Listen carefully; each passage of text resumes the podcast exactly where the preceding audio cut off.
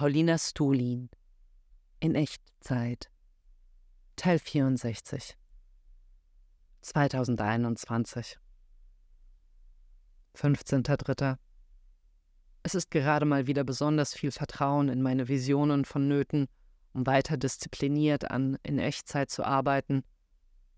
Die Klickzahlen bezeugen kein überbordendes Interesse. Ich struggle mit der Aufnahmetechnik und gestern Nacht um drei Uhr morgens erwachte ich mit dem beklemmenden Gefühl, dass das alles richtig peinliche Scheiße ist, die ich da produziere und dass ich die Sache schnellstmöglich beenden sollte. Am nächsten Morgen jedoch wieder Zuversicht, dass das was wird, wenn ich geduldig dranbleibe und dieses Werk sein Aroma wahrscheinlich erst in einem halben Jahr oder so zu entfalten beginnt, wenn so viele Episoden draußen sind, dass sich eine Entwicklung abzeichnet. Die Prozesshaftigkeit von allem ist das Wesen dieses Projekts. 18.03. Gestern eine Dreiviertelstunde mit Doris Dörrie telefoniert. Der Film, zu dem ein Comic entstehen soll, heißt Freibad und basiert auf einem Zeitungsartikel, der von einem Krieg im Frauenfreibad Lollo in Freiburg berichtete und auf dessen Grundlage sie mit zwei anderen Autorinnen eine Komödie schrieb, die mit Themen wie Verhüllung, Nacktheit, Diversität, Regeln, Mehrheit, Minderheit, Demokratie und der Frage, wann ist eine Frau eine Frau, jongliert. Das Telefonat fand erst am Abend statt, und so hatte ich den Tag über reichlich Zeit für Anspannung, Stressgedanken und Überlegungen, wie ich mich richtig verhalten soll. Da zusätzlich mehrere intensive Begegnungen in der Betreuung schon an meinem Tageskontingent an Zwischenmenschlichkeitsenergie gezerrt hatten, war ich zu unserer vereinbarten Uhrzeit um 17.30 Uhr leider nicht mehr so frisch, wie ich es gerne gewesen wäre, konnte trotz der Erschöpfung, die auf mein Gemüt drückte, jedoch ausreichend Gelassenheit aufbringen, um gut mit ihr ins Plaudern zu kommen. Es war leicht, mit ihr unverstellt zu sein, aber ich fühlte mich doch an einigen Stellen gehemmt, unbefangen rauszuhauen, was mir in den Sinn kam, aus Angst, sie zu verschrecken. Gerade als es um die politische Dimension der Geschichte ging, musste ich bewusst an mich halten, um nicht das große Fass der Frage aufzumachen, ob die Befreiung der Frau innerhalb der kapitalistischen Verhältnisse überhaupt möglich ist. Die Geschichte scheint mir nämlich schon einen sehr liberalen Unterton zu haben, der die Botschaft transportiert, dass es nur ein bisschen mehr Diversity braucht und dann kämen schon alle prima miteinander klar. Abgesehen von den eventuellen weltanschaulichen Differenzen kamen mir nach dem Telefonat noch Zweifel, ob ich wirklich ein Jahr meines Lebens dafür verwenden möchte, die künstlerische Vision von jemand anderem zu verwirklichen. Ich habe mit meinen eigenen Projekten schon mehr als genug zu tun, und die Zusage zu dem Comic würde bedeuten, dass ich den Podcast-Schaffensflow massiv ausbremsen müsste. Aber wer weiß, Vielleicht ist das auch eine passende Gelegenheit, mal eine Pause davon zu machen, mich ausschließlich um mich selbst zu drehen und das Kooperieren mit anderen zu erlernen. Eine weitere Sorge, die in mir brodelt, ist die recht knapp bemessene Zeit, die ich für die Fertigstellung des Buches hätte. Mir graust vor der Vorstellung, dass die Corona-Scheiße bald endlich so weit durchgestanden sein wird, dass man sich wieder in die Arme fallen kann und ich während dieser einzigartigen Zeit monatelang in Isolation vor mich hinwerkeln muss, um die Deadline einzuhalten. Was mir andererseits wiederum richtig gut gefallen würde, wäre, durch dieses Projekt mit der coolen Doris näher in Kontakt zu kommen. Eieiei, keine leichte Entscheidung. Ich pendele zwischen Freudentaumel und Skepsis. Wie das wohl wäre, dieses glorreiche Angebot, Chance meines Lebens auf ein ganz neues Level von Ehre und Ruhm abzulehnen. Sicher eine Bestärkung in puncto Integrität, aber ich würde mich bestimmt für den Rest meines Lebens fragen, was geschehen wäre, wenn ich diese Handreichung des Schicksals ergriffen hätte. In der Betreuung mit Goran und dem elfjährigen Alexei darüber gesprochen, was uns happy macht. Bei Alexei standen ganz oben Kirschbonbons und mit einer Eins im Diktat nach Hause kommen. Koran, dem nicht so sehr am Herzen liegt, wie ein guter Muslim zu sein, nannte Momente, in denen er aus reinem Herzen eine gute Tat vollbringt, also im besten Falle etwas macht, von dem nur er weiß, so dass er ausschließen kann, dass er die Handlung insgeheim nur darum vollführt hat, um von anderen Schultertätscheln abzustauben. Ich frage mich, welche Gesprächsfetzen aus unserem Telefonat wohl Doris hinterher spuken. Bei mir ist es besonders meine alles umspannende Unsicherheit, aber auch die Freude darüber, dass sie sich an Ilya erinnerte, der in seinem Regiestudium einen Drehbuchschreibekurs bei ihr belegt hat, in dessen Rahmen sie eine Studienfahrt auf einem Kreuzfahrtschiff über den Nil unternommen haben. Das muss so um 2008 rum gewesen sein. Er hat mir damals eine Postkarte geschrieben, die er jedoch verlor und glaubte, sie sei von Bord geweht worden, da sie mich dennoch erreichte, ist davon auszugehen, dass irgendeine gute Seele sie gefunden und sich die Mühe gemacht hat, sie in einen Briefkasten einzuwerfen. 20.03. Die Veröffentlichung des TV-Beitrags lockt mal wieder Eitelkeit aus mir hervor. Ankündigungstext. Zeichnen ist wie Gott spielen. Paulina Studin ist jung, talentiert und grenzenlos anarchisch. Wie gerne ich den Link allen unter die Nase reiben würde, die mich je unterschätzt und belächelt haben. Durch die vielen Anfragen für bezahlte Aufträge wird mir immer mehr klar, dass ich bezüglich Geld echt mal in einen anderen Modus als vor drei Jahren switchen kann. Ich habe genug. Ich muss nicht mehr jedem Huni hinterherrennen. Und ja, wenn ich das von mir ausspreche, wird sofort eine Stimme laut, die mahnt, für die Zukunft vorzusorgen aber im Grunde meines Herzens erscheint es mir absolut lächerlich, diese meine jetzige Zeit dafür zu verschwenden, Designaufträge für andere zu erledigen, an denen mir nichts liegt, anstatt sie dafür zu nutzen, die Ideen zu verwirklichen, die aus mir herausdrängen. Die paar tausend Euro mehr oder weniger werden meine Altersarmut eh nicht abmildern. Heute vor einem Jahr hatte ich mein folgenschweres LSD-Abenteuer. Durch die Titelmusik von Jessa Reeds neuem Podcast, die mich so aus dem Häuschen brachte, bin ich auf den Podcast ihres Boyfriends Mark Pontius gestoßen, der dieses Meisterwerk komponiert hat. Er hat einen interessanten Lebensweg, war vor ein paar Jahren auf dem Fame Peak mit seiner Band Foster the People, geriet dabei jedoch in eine persönliche Krise und fand auf einen neuen Pfad, als er den Film Earthlings sah, der ihn auf neue Weise zu seinen Mitkreaturen connecten ließ und ihn über Nacht zum Veganer machte. Im Zuge dieser Umwälzung stieß er auf Leute, denen auch ich seit ein paar Jahren an den Lippen hänge, wie Ramdas, Alan Watts und Terence McKenna, und ließ sich von letzterem dazu inspirieren, sich und dem Universum mit Hilfe der Heroic Dose, also 5 Gramm Magic Mushrooms, alleine und in der Dunkelheit, auf den Grund zu gehen mich rührte, ihn sagen zu hören, dass er bei diesen Selbstversuchen erkannte, dass Humor eine elementare Rolle dabei spielt, zu verstehen, was das alles soll, und er deswegen eine große Ehrfurcht für Jessa hegt, die viele andere bloß als das Opfer einer drogeninduzierten Psychose abstempeln, und das, was zwischen den Zeilen durchklingt, wenn sie davon erzählt, wie sie während ihrer Methsucht ihren eigenen Urin trank, um nichts von der Wirkung zu verschwenden, nicht ernst nehmen auch bei ihm störe ich mich an einer allzu unkritischen Offenheit für Schwurbelkram wie Astrologie. Aber ich müsste lügen, wenn ich leugnete, wie stark seine Worte oder vielmehr seine Art in mir resonieren. Da schwingt so ein ganz bedeutungsvoller Weib in der Stimme der beiden, durch den ich mich mit ihnen verbunden fühle.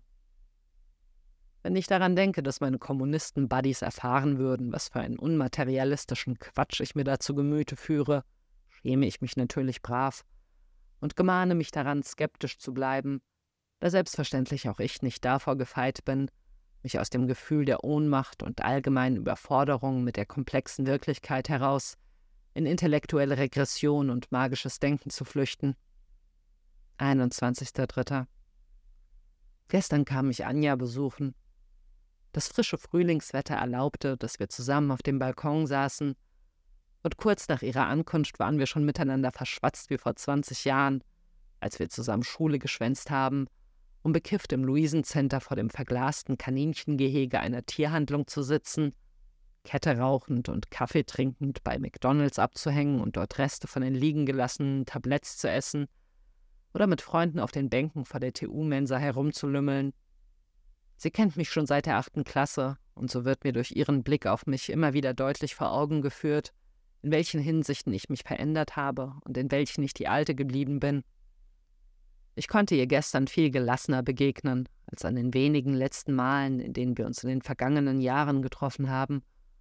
und war spürbar weniger frustriert davon, wenn sie ihre dramatischen Monologe vom Stapel ließ und kaum nachfragte, was so Aufregendes in meinem Leben geschehen ist. Ich durchbrach die Rollenverteilung, auf die ich mich früher versteift hatte, der gemäß ich das Publikum bin, das sich von Anjas höchst unterhaltsamer Selbstinszenierung amüsieren lässt, und nahm mir, wenn mir danach war, einfach von selbst das Wort, ohne darauf zu warten, durch interessiertes Nachfragen dazu eingeladen zu werden. Überhaupt hatte ich einen viel besseren Draht zu meinen Bedürfnissen als sonst. Ich änderte meine Sitzposition, als mich die Sonne blendete. Ich scheuchte uns herein, als mir zu kalt wurde, bestand drinnen auf Corona-gemäßen Abstand und schmiss sie nach drei Stunden raus, als mir wieder nach Alleinsein war, worauf sie entgegnete, dass ich sie so viel rausschmeißen könne, wie ich wolle. Sie würde von nun an wieder öfter vor meiner Tür stehen. Ich hab sie echt schon von ganzem Herzen lieb, halte aber auch eine gewisse Skepsis gegen sie aufrecht. Ich hatte selten das Gefühl, dass sie sich mir wirklich unverstellt geöffnet hat. Ihr Auftreten hat oft etwas Künstliches, Unauthentisches. Aber andererseits feiere ich sie dafür, wie konsequent sie sich selber erfindet. Nicht nur in Form ihres aufwendig kuratierten Äußeren, mit dem theatralischen Make-up, den falschen Wimpern, den schweren Klunkern, mit denen sie behangen ist, dem turbanartigen Knäuel aus bunten Dreadlocks, das an ihrer Stirn in einem streng gestutzten Pony mündet, bei dem jedes Haar perfekt sitzt, den raubtierartigen Fingernägeln und dem märchenhaften Kleid, das an eine Gothic-Version von Mary Poppins erinnert, sondern auch in der Gestaltung ihrer Persönlichkeit, ihrer eleganten Sprache, ihren kuriosen Leidenschaften wie dem Sammeln von mittelalterlichem Chirurgiebesteck und nicht zuletzt ihrem morbiden Humor, einer ihrer Lieblingswitze. Was ist lustiger als ein totes Kind in der Mülltonne? Ein totes Kind in der Mülltonne in einem Clownskostüm. Sie ist ein Gesamtkunstwerk. Im Laufe unseres Plauschs zauberte sie aus ihrem stolz in die Höhe gewuchteten Dekolleté eine kleine Ampulle mit winzigen grünen Pillen hervor, das LSD, mit dem sie seit ihrem Erstversuch vor einigen Wochen sehr gute Erfahrungen gemacht hatte, und schwatzte mir fünf Microdosing-Einheiten auf, die ich gerne annahm. Ich peile an, es nächsten Freitag auszuprobieren und direkt nach dem Aufstehen einzunehmen, sodass die Wirkung während des Joggens einsetzt. Neues Selbstbewusstsein gegenüber, in Echtzeit, gefunden, das mich aus dem Sumpf der Frustration darüber zog, dass nach nun sechs veröffentlichten Episoden immer noch keine nennenswerte Resonanz erklungen ist. Einmal wieder half mir Jessa Reeds unschlagbare Fuck you-Attitüde übern Berg. Scheiß auf irgendwelche Klickzahlen und dass die ersten Episoden technisch eher grottig sind. Wenn ich dranbleibe, wird es grandios. Die Skeptikerin in mir kämpft trotzig dagegen an, aber in mir reift mehr und mehr der Verdacht heran, dass gar keine grauenvolle Katastrophe bevorsteht, sondern alles täglich, zwar oft holprig und beschwerlich, aber dennoch stetig, besser wird. Ich will loslassen von der Erzählung, dass das Leben ein harter Kampf ist, ein Biest, das man mit Gewalt bezwingen muss, und anstelle dessen die Vorstellung zulassen, dass ich ein Glückspilz bin und jeden Tag dazulerne, behindernde Glaubenssätze hinter mir zu lassen und dafür Techniken zu verfeinern, um mich einfach zu vergnügen Lass gut sein. 22.03. E-Mail von Annette, in der sie berichtete, mit einem Pariser Literaturagenten in Kontakt zu stehen, der viele internationale Verlage vertritt und mit dem sie anstrebt, mein Buch in andere Sprachen zu übersetzen. 25.03. In den letzten Tagen durch einen Sturm aus emotionalen Turbulenzen bezüglich der Zusammenarbeit mit Doris gewartet nachdem ich ein Verschwiegenheitsdokument unterschrieben habe, in dem eine Strafe von 25.000 Euro angedroht wird, wenn ich Details des Drehbuchs an die Öffentlichkeit lieke, wurde mir das Skript von der Produktionsfirma zugesendet. Es riss mich bedauerlicherweise gar nicht vom Hocker. Über die eher mäßigen Jokes konnte ich noch hinwegsehen, doch der Schluss war politisch gesehen sowas von nicht auf meiner Linie, dass ich beim Lesen laut aufstöhnen und mich kopfschüttelnd abwenden musste. Eine riesige Enttäuschung. Nach dem Lesen stand für mich felsenfest, dass ich da nicht mitmache.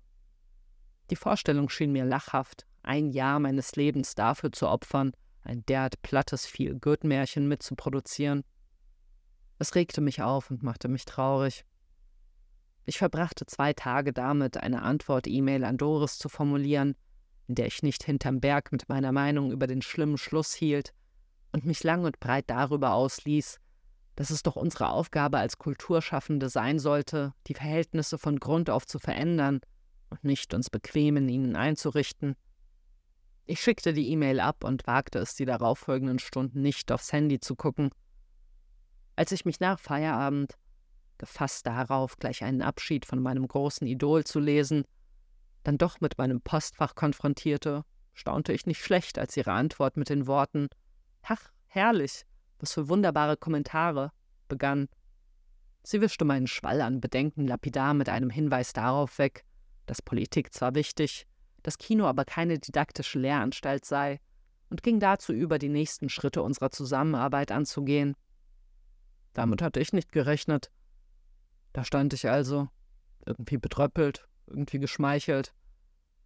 Ich machte einen Köpper in mein Meer aus Zweifeln, begann eine weitere E-Mail zu schreiben, in der ich meine Ambivalenzen nochmal neu aufdröselte und versuchte dabei Ordnung zu bringen in den stroboskopartig flickernden Stream of Consciousness aus Wünschen, Überzeugungen, random Gedankenfetzen und Zukunftssimulationen der verschiedenen Szenarien, die eintreten würden, je nachdem, für welchen Weg ich mich entscheide. Am nächsten Tag erwachte ich in eine andere Stimmung. Das tumbe Grau der letzten Tage war einer zarten Frühlingsmilde gewichen. Alles erschien in einem wohligeren Licht, viel leichter, viel unkomplizierter. Ich setzte mich wieder an die E-Mail und fügte zu den ernsten Beteuerungen, dass mir die politische Dimension der Sache am Herzen liege, in einem selbstironischen Nebensatz hinzu, dass es wohl gut ist, wenn sie lieber früher als später erfährt, was für eine querulantische Nervbacke sie sich da ins Boot geholt hat. Die Frage, ob ich mitmachen sollte, wühlte mich immer noch auf. Die Kontraseite argumentierte, dass eine meiner Hauptmotivationen der Prestigegewinn wäre, der damit einherginge, bei einem derartigen Projekt mitzuarbeiten. Andererseits konnte ich auch der Gegenseite unlauteren Hochmut vorwerfen, da es meinem Selbstbild nämlich ebenfalls schmeicheln würde, die krasse Rebellin zu sein, die für ihre Integrität die Chance auf leckeren Ruhm opfert. Die Sache mit dem Geld spielte in meinen Überlegungen natürlich auch eine Rolle und verhalf mir letztlich zu einer neuen Sichtweise auf die Chose. Ich könnte es ja einfach als Lohnarbeit betrachten und nicht als Herzblutprojekt, hinter dem ich voll und ganz stehe.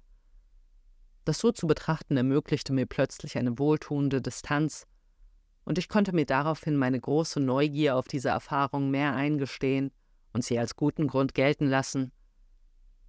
Ich entschloss, die E-Mail vorerst nicht abzusenden, speicherte sie und machte mich auf den Weg zu meiner Therapiesitzung, wo ich die Sache nochmal fein säuberlich mit meiner Therapeutin ausklamüserte und zu dem Schluss kam, dass die Lust, mich darauf einzulassen, mehr Gewicht hat, als die Angst, mich damit mit einer Aufgabe zu beladen, die mir mehr Frust als Freude bereitet. Ich fuhr heim, las die E-Mail noch ein letztes Mal Kontrolle und schickte sie ab. Es fühlt sich weder richtig noch falsch an. 26.03. Hab mir eben direkt nach dem Aufstehen eine Microdosing-Einheit eingepfiffen. Bin gespannt, was passiert. Verrückt, dass die Kommunikationstechnik inzwischen so weit ist, dass auf eintrudelnde Nachrichten direkt konkrete Reaktionsvorschläge gemacht werden – wie zum Beispiel eben, als mir der Typ vom Betreuungsvorstand einen Termin abgesagt hat und mein Smartphone mir anbot, direkt mit Alles klar, kein Problem zu antworten. Gruselig, wie die Automatisierung menschlichen Austauschs damit befördert wird. Circa zwei Stunden nach der LSD-Einnahme, sanft schummrige Beschwingtheit, die meine Joggingrunde angenehm unterstützte. Es war wesentlich leichter im Flow zu bleiben und meine Gedankengänge schienen mir weniger eingefahren als sonst. Wie bei meinem letzten Trip auch, eine merkliche Reduzierung der latenten Spannung um meine Schläfen herum. Nach dem Heimkommen machte ich es mir richtig gemütlich und hatte tierischen Spaß dabei, Fanmails zu lesen und zu beantworten, die mich seit der Fernsehausstrahlung wieder vermehrt erreichen. Dann bekam ich auch noch eine Nachricht von Laura, der Initiatorin des kulturschaffenden Zoom-Meetings, das ich sausen gelassen hatte, und daraufhin in tiefste Scham gestürzt bin. Ich hatte sie vor einer Weile angeschrieben, erzählt, dass ich es bedauerte, nicht teilgenommen zu haben und hoffe, dass wir dennoch mal Gelegenheit finden werden, zusammenzukommen. Sie antwortete herzallerliebst, wischte meinen Hirnfick im Nu weg, indem sie meinte, das Projekt stecke eh noch in Kinderschuhen und sei vorerst nur auf München beschränkt, und stimmte mit mir überein, dass wir uns mal näher austauschen sollten. Ich genoss meinen selbstgenügsamen Müßiggang, fühlte mich nach einer Weile aber doch unter Zugzwang, fürchtete im Stillstand zu versumpfen und mir damit meinen schönen Trip kaputt zu machen. Also schwang ich mich auf, was auch viel unbeschwerter ging als sonst, und machte mich auf den Weg zu Nahmann, der mir schon seit längerer Zeit einen Comic mitgeben wollte, in dem Alan Moore sein Verständnis von Magie darlegt. Die kunterbunte Atmosphäre seines Ladens passte perfekt zu meiner ulkigen Stimmung. Es trat nach wenigen Minuten jedoch der absolute Downer herein, und zwar in Form eines Querdenkers, der anfing, sich mit Nahmann über eine sogenannte Hygienedemo zu unterhalten, zu der er zu gehen gedenke, Kommentare über die angeblich nicht nennenswerte Sterblichkeit von Corona vom Stapel ließ und seine Überzeugung verlautbarte, dass die gegenwärtigen Maßnahmen heillos überzogen seien. Die Spannung um meine Schläfen nahm schlagartig zu, als ich der Gülle lauschte, die da aus diesem jungen Mann heraussprudelte. Mein Herz fing an, empört zu wummern und Vernichtungsfantasien machten sich breit. Glücklicherweise ließ ich mich von diesem Gefühlssog nicht aufsaugen und ging einfach vor die Tür, wo ich netterweise auf einen Bekannten traf, bei dem ich meine Angekotztheit über das Geschehen drinnen abladen und verständnisvollen Beistand finden konnte. Nach dem Abgang des Trottels noch einen schönen Schnack mit Naman gehabt, der es mir schmackhaft machte, ihn nächsten Dienstag zu seinem neuen Personal Trainer zu begleiten, ein Aikido-Meister, der wohl einen sehr feinsinnigen Blick für die jeweiligen körperlichen Defizite seiner KlientInnen hat und sie mit individuell abgestimmten Übungen zu heilen vermag, das erweckte direkt den Drang in mir, dieses Angebot anzunehmen, auch oder gerade weil die Vorstellung sanfte Angst in mir auslöste.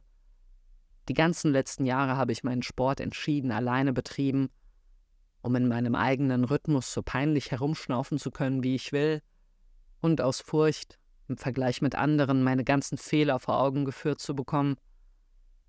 Alte Schulsporttraumata blitzten auf, doch die Ahnung, dass diese Konfrontation mit einem geschulten Blick von außen genau das Richtige für mich sein könnte, gewann die Oberhand, und ich sagte zu.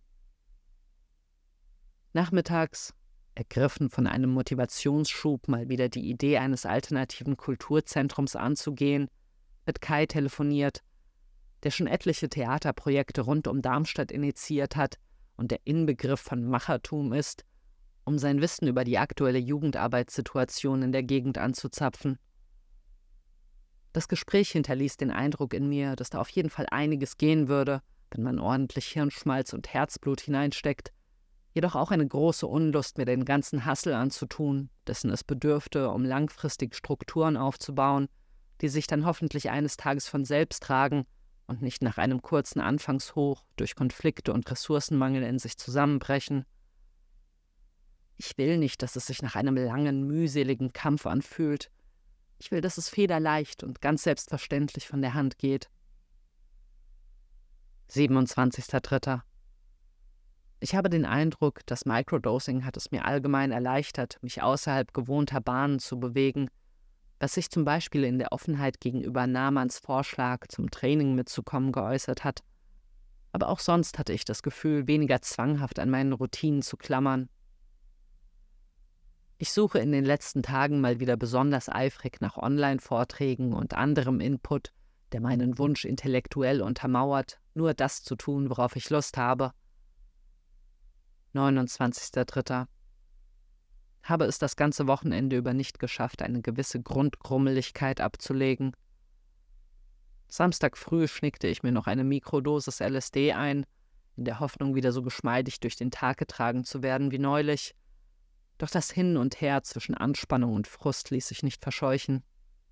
Ich konnte mich an nichts erfreuen, empfand den Tag wie eine Pflicht, war unentschieden, worauf ich Lust habe und ob es mir besser täte, diesen Tag alleine oder in Gesellschaft zu verbringen.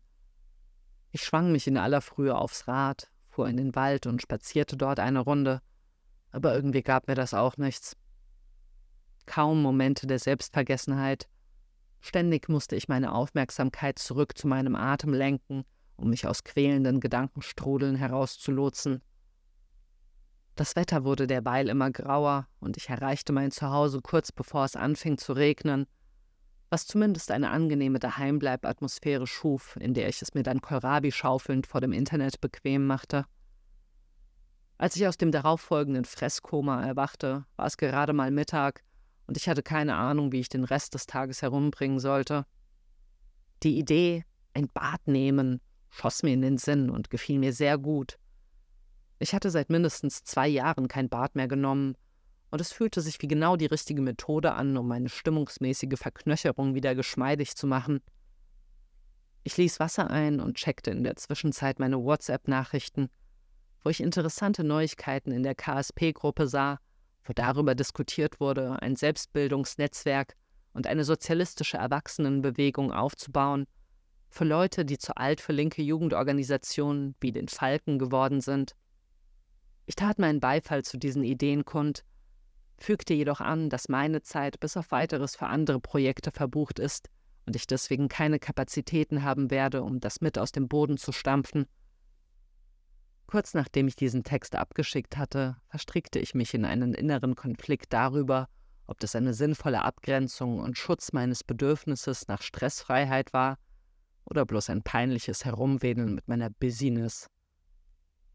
Als ich wieder ins Bad kam, sah ich, dass die Abflussdichtung inzwischen so marode ist, dass sie das Wasser nicht in der Wanne hält und das Badnehmen somit gecancelt war. Ich wusste schon wieder nicht, wohin mit mir und verzweifelte ein bisschen. Ich sendete Nachrichten an Hanna, Jelena und Mariechen, um zu fragen, ob sie Bock auf einen Spaziergang hätten, doch es kam keine Antwort.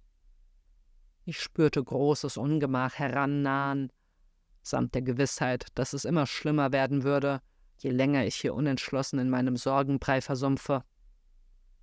Ich schrieb also, obwohl ich mich eigentlich gerade dezidiert nach einem weichen Menschen sehnte, mit dem ich all meine komplizierten Feelings abladen könnte, Damian an, mit dem ich hier bisher eher auf der Sachebene connected habe, der aber dann prompt zu einem Spaziergang mit seinen Töchtern, Tabea und einer Freundin von Tabea, Emily, zusagte.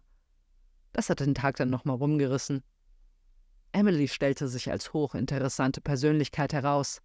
Archäologin, Sanitäterin und Rettungstaucherin, die davon berichtete, wie sie neulich einen toten Mann geborgen hat, der sich im Gestrüpp eines Flusses verhakt hatte. Wir kamen richtig schön ins Gespräch miteinander. Die Zeit verflog wie im Nu, und ich fühlte mich am rechten Platz mit den richtigen Leuten.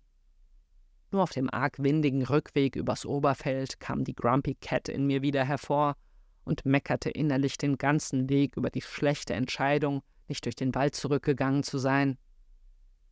Meine Güte, was für beharrliche Motztanten meine Gedanken sein können. Zum Abschied hob sich meine Laune jedoch wieder, und ich radelte aufgeladen mit Energie heim und konnte den Rest des Tages in Frieden am Auftrag für die Bildungsstätte arbeiten und mich dabei an Jessa Reeds Verschwörungstheorien über die Wirklichkeit erfreuen. Am nächsten Morgen startete ich unbeschwerter in den Tag. Annette hatte mir die englische Übersetzung eines Teils meines Comics zugesendet, um eine Leseprobe zu kreieren, mit der der Agent bei internationalen Verlagen hausieren gehen soll – ich stürzte mich nach dem Aufstehen direkt in die Lettering-Arbeit und erlebte währenddessen mehrere köstliche Highs, als ich darüber staunte, wie gewissenhaft und treffend die Übersetzerin meine Formulierungen übertragen hat. Danach sank meine Laune allerdings wieder schnurstracks in den Keller. Während meines Krafttrainings malte ich mir aus, wie Hassan, der Trainer von Naaman, mich am Dienstag zur Schnecke machen würde, weil ich alles falsch mache und all meine körperlichen Makel auflistet. Ich schüttelte den Kopf über meine dämlichen Fantasien und gab mir Mühe, meine Übungen so sauber wie möglich durchzuführen, gleichmäßig zu atmen und mich mit den Techno-Beats zu synchronisieren, die ich mir angemacht habe, um meiner Konfusion durch stramme Rhythmen entgegenzuwirken. Doch die Leichtigkeit wollte und wollte sich nicht einstellen. Nach dem Frühstück machte ich mich auf zur Anti-Querdenker-Demo die erfrischend gut besucht war, mit 600 von uns gegen 400 von denen. Geiles Gefühl, mit dem antifaschistischen Mob durch die Sonntagsstille zu marschieren. Mehrere liebevolle Begegnungen und das Gefühl, etwas Sinnvolles getan zu haben. Auf dem Rückweg dann allerdings wieder zehn Tonnen Schwere aufs Gemüt. Jeder Atemzug anstrengend, jeder Schritt nach vorne nur mit einem gewaltigen Hauruck bewältigbar. Es gelang mir trotzdem, mich nicht völlig von der Freudlosigkeit einnehmen zu lassen und mich den Rest des Tages ohne große Sperenzchen in Arbeit und Essen zu verlieren. Ein paar liebe Nachrichten zum Comic blitzten dann auch noch aus der Trübnis hervor und versöhnten mich gegen Abend so weit mit der Welt, dass ich zufrieden einschlafen konnte. 31.03. Das Probetraining war natürlich ganz anders, als ich es mir vorgestellt habe. Hassan war übertrieben zart und höflich, und anstatt brutalem Fitnesstraining gab es achtsames Körperkennenlernen und sich ausbalancieren. Ich kam gut mit, hatte jedoch hin und wieder Probleme, den Anweisungen zu folgen, wenn es darum ging, das im Bauch beheimatete Zentrum in andere Körperteile oder aus mir heraus zu verlagern. Hassan verdeutlichte mir, was er meinte, indem er mir über Handkontakt sein Zentrum in mich hineinspülte, mich aufforderte, es ihm wieder zurückzugeben und in ein pendelndes Hin und Her zu kommen. Es gelang mir nicht so recht, und so forderte er mich auf, mich zu öffnen, um den Energieaustausch zuzulassen. Das rührte mit einem Mal hart an meiner Fassung. Ich vertraute ihm, ließ es geschehen, mit seiner leiblichen Dynamik zu verschmelzen, und so gelang es, dass wir uns kurz darauf einander an den Armen haltend das Zentrum hin und her spielten wie einen Ball. Dieser ungepanzerte Zustand flößte mir Angst ein und ließ mich um meine Selbstkontrolle bangen. Andererseits fühlte es sich nach einer Lektion an, die ich bitter nötig hatte. Es machte mich traurig, durch diese Übung vor Augen geführt zu bekommen, wie verhärtet ich gegen jedes Berührtwerden geworden bin.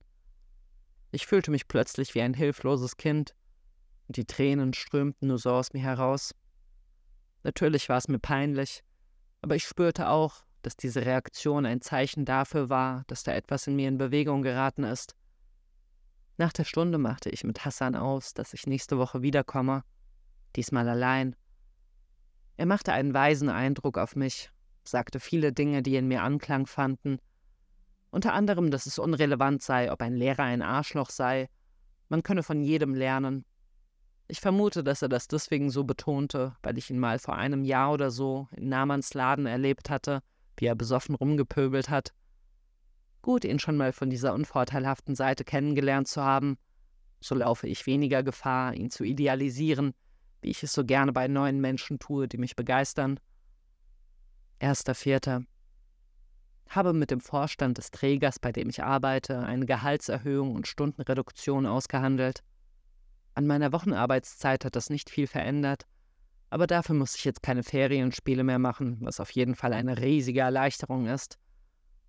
Diese grauenvollen zwei Wochen im Jahr aus meinem Leben gekickt zu haben, fühlt sich wunderbar und lange überfällig an.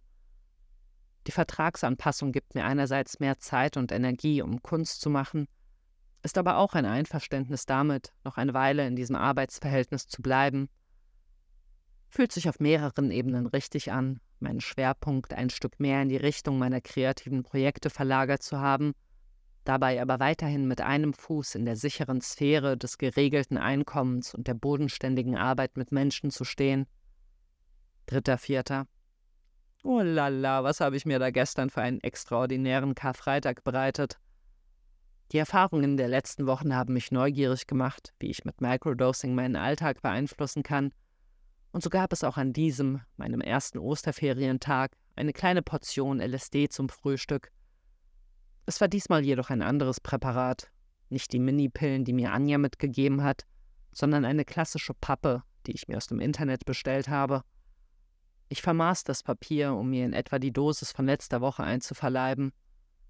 Während ich den knapp zwei Millimeter breiten Streifen mit einer Nagelschere abschnitt, scherte ich jedoch aus einer draufgängerischen Laune heraus noch ein bisschen zur Seite aus und schluckte den daraus entstandenen Fitzel runter, ohne zweimal drüber nachzudenken. Ich setzte mich an den Computer und verlor mich in meiner Schreibarbeit, bis ich in etwa eine halbe Stunde später von der ersten Schummerigkeitswelle erfasst wurde. Ich setzte mich an den Computer und verlor mich in meiner Schreibarbeit, bis ich etwa eine halbe Stunde später von der ersten Schummrigkeitswelle erfasst wurde. Ich war überrascht, wie intensiv schon die ersten Anklänge zu spüren waren, hieß die herangaloppierende Craziness jedoch willkommen, machte den PC aus und bereitete mich auf meine Joggingrunde vor. Die Wirkung durchströmte mich immer heftiger. Ich erwartete jeden Moment, dass das erste Aufbranden verebben würde, doch stattdessen wurde es einfach immer mehr. Als ich nach draußen trat, war ich schon veritabel high.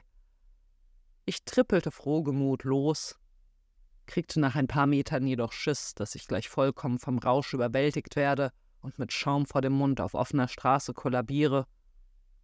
Ich spielte mit dem Gedanken, nach Hause zurückzukehren, erkannte diesen Reflex jedoch als Angstreaktion und entschied mich, dem Drang, mich zu verkriechen, nicht nachzugeben, sondern mich unbeirrt vor den Augen der Welt dem zu stellen, was mich erwartete.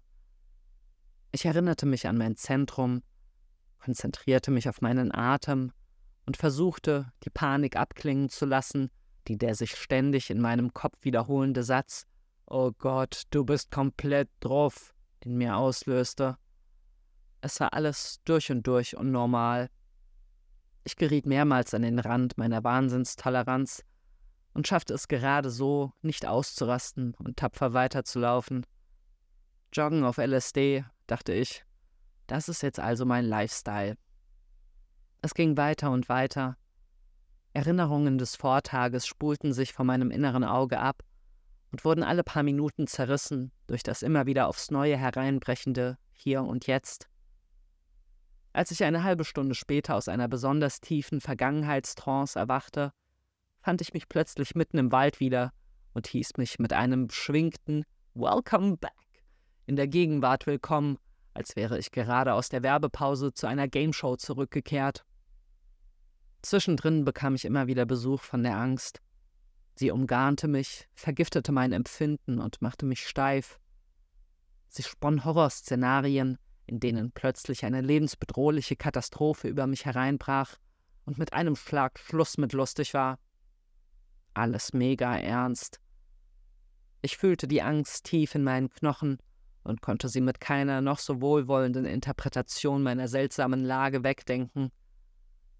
Aber die Angst als solche zu erkennen, verschaffte mir zumindest ein Stück Erleichterung und beförderte die Möglichkeit, mich aus der Verstrickung mit ihr zu lösen mein Verstand war sich absolut darüber im Klaren, dass diese, lass es 30 Milligramm LSD sein, mich mit Sicherheit in keine irgendwie bedrohliche Lage gebracht haben können.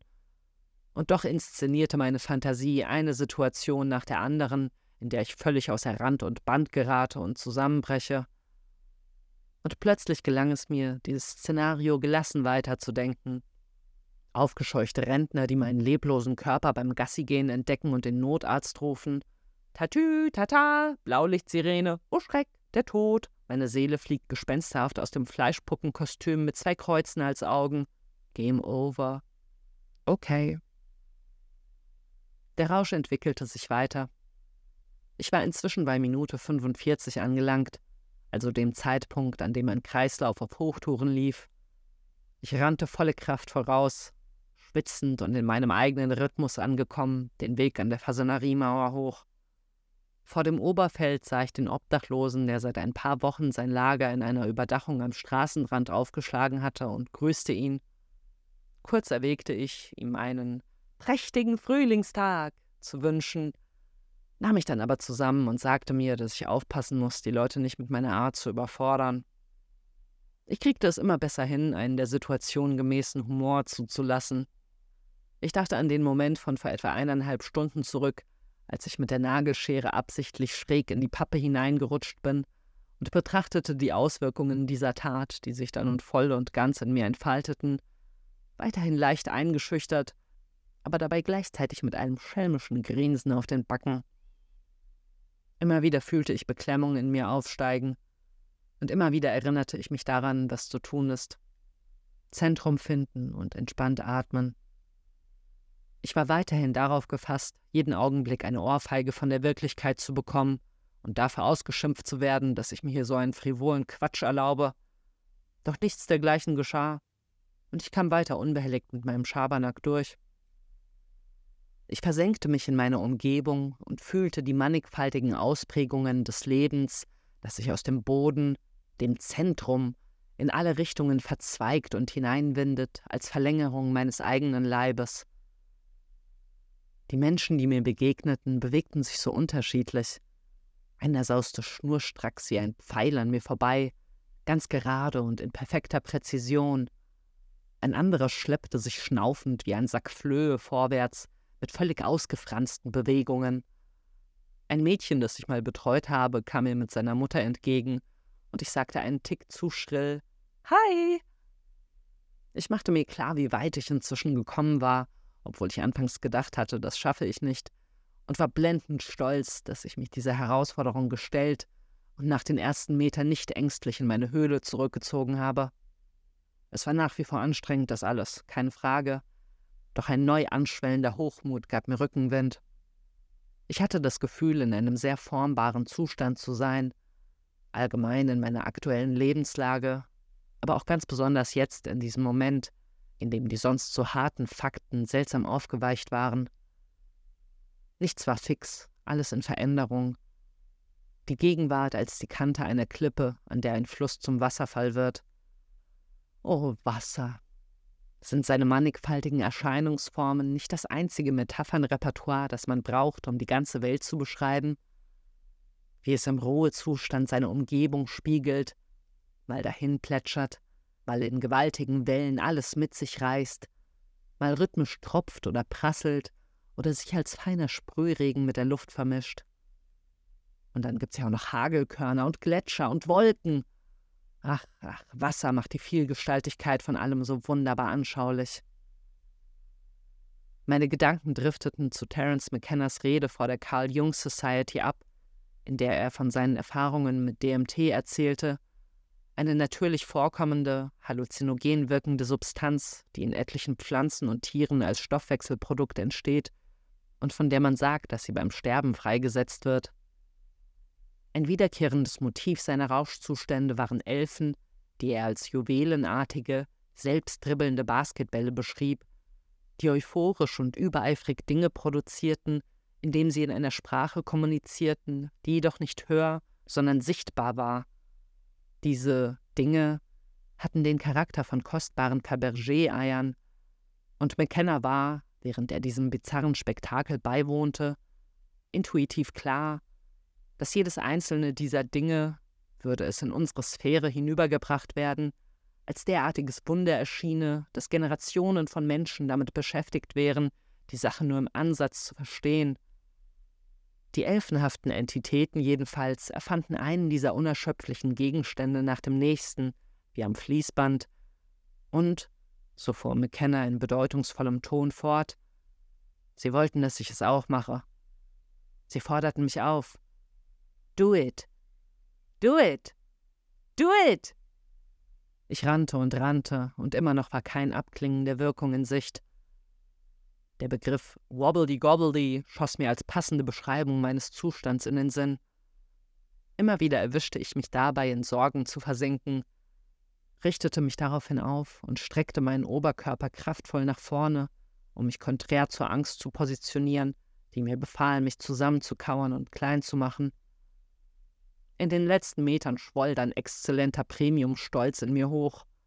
Ich konnte kaum glauben, dass ich die ganzen zehn Kilometer geschafft habe, eine gefühlte Weltreise, und wertete diesen Erfolg als Beweis, dass ich mich trotz des Gongs, den ich mir da verpasst habe, so weit unter Kontrolle habe, dass ich mich nicht völlig in der Abgespacedheit verlieren würde. Das Heimkehren stellte mich vor eine neue Herausforderung, denn nun musste ich mehr machen als atmen und nach vorne laufen, ich musste meine Zeit gestalten. Nach kurzen Erwägungen war klar, dass das Vernünftigste war, Musik von James Blake anzumachen, mich vergnüglich auf dem Boden herumzurollen und die zarten Klänge einzuatmen.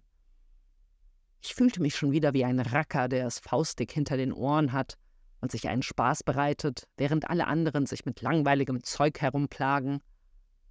Nachdem ich mich eine Weile in alle Richtungen gebogen und gedehnt hatte, schnibbelte ich mir eine Schüssel Kohlrabi zurecht und begann im Alan Moore-Comic Promethea zu schmökern, den mir Naaman mitgegeben hatte.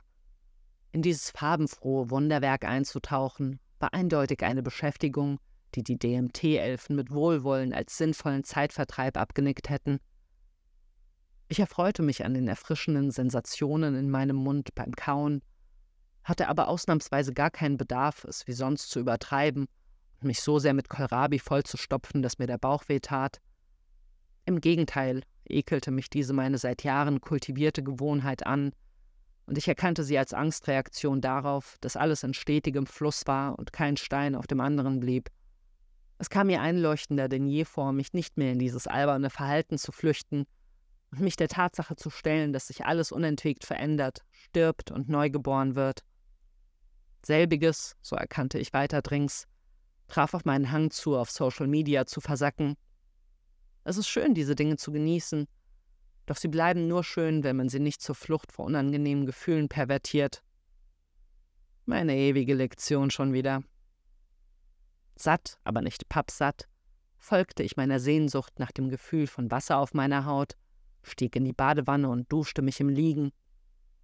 Ich quoll über vor Wonne, als ich genau die richtige Temperatur gefunden hatte und daraufhin schön ausgedehnt die Brause auf mich niederprasseln ließ. Leibliches Wohl in Reihenform.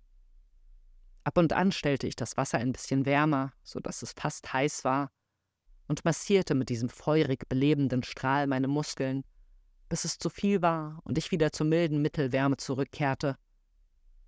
Frisch gewaschen und gut erschöpft legte ich mich ins Bett, doch ich konnte keine Ruhe finden.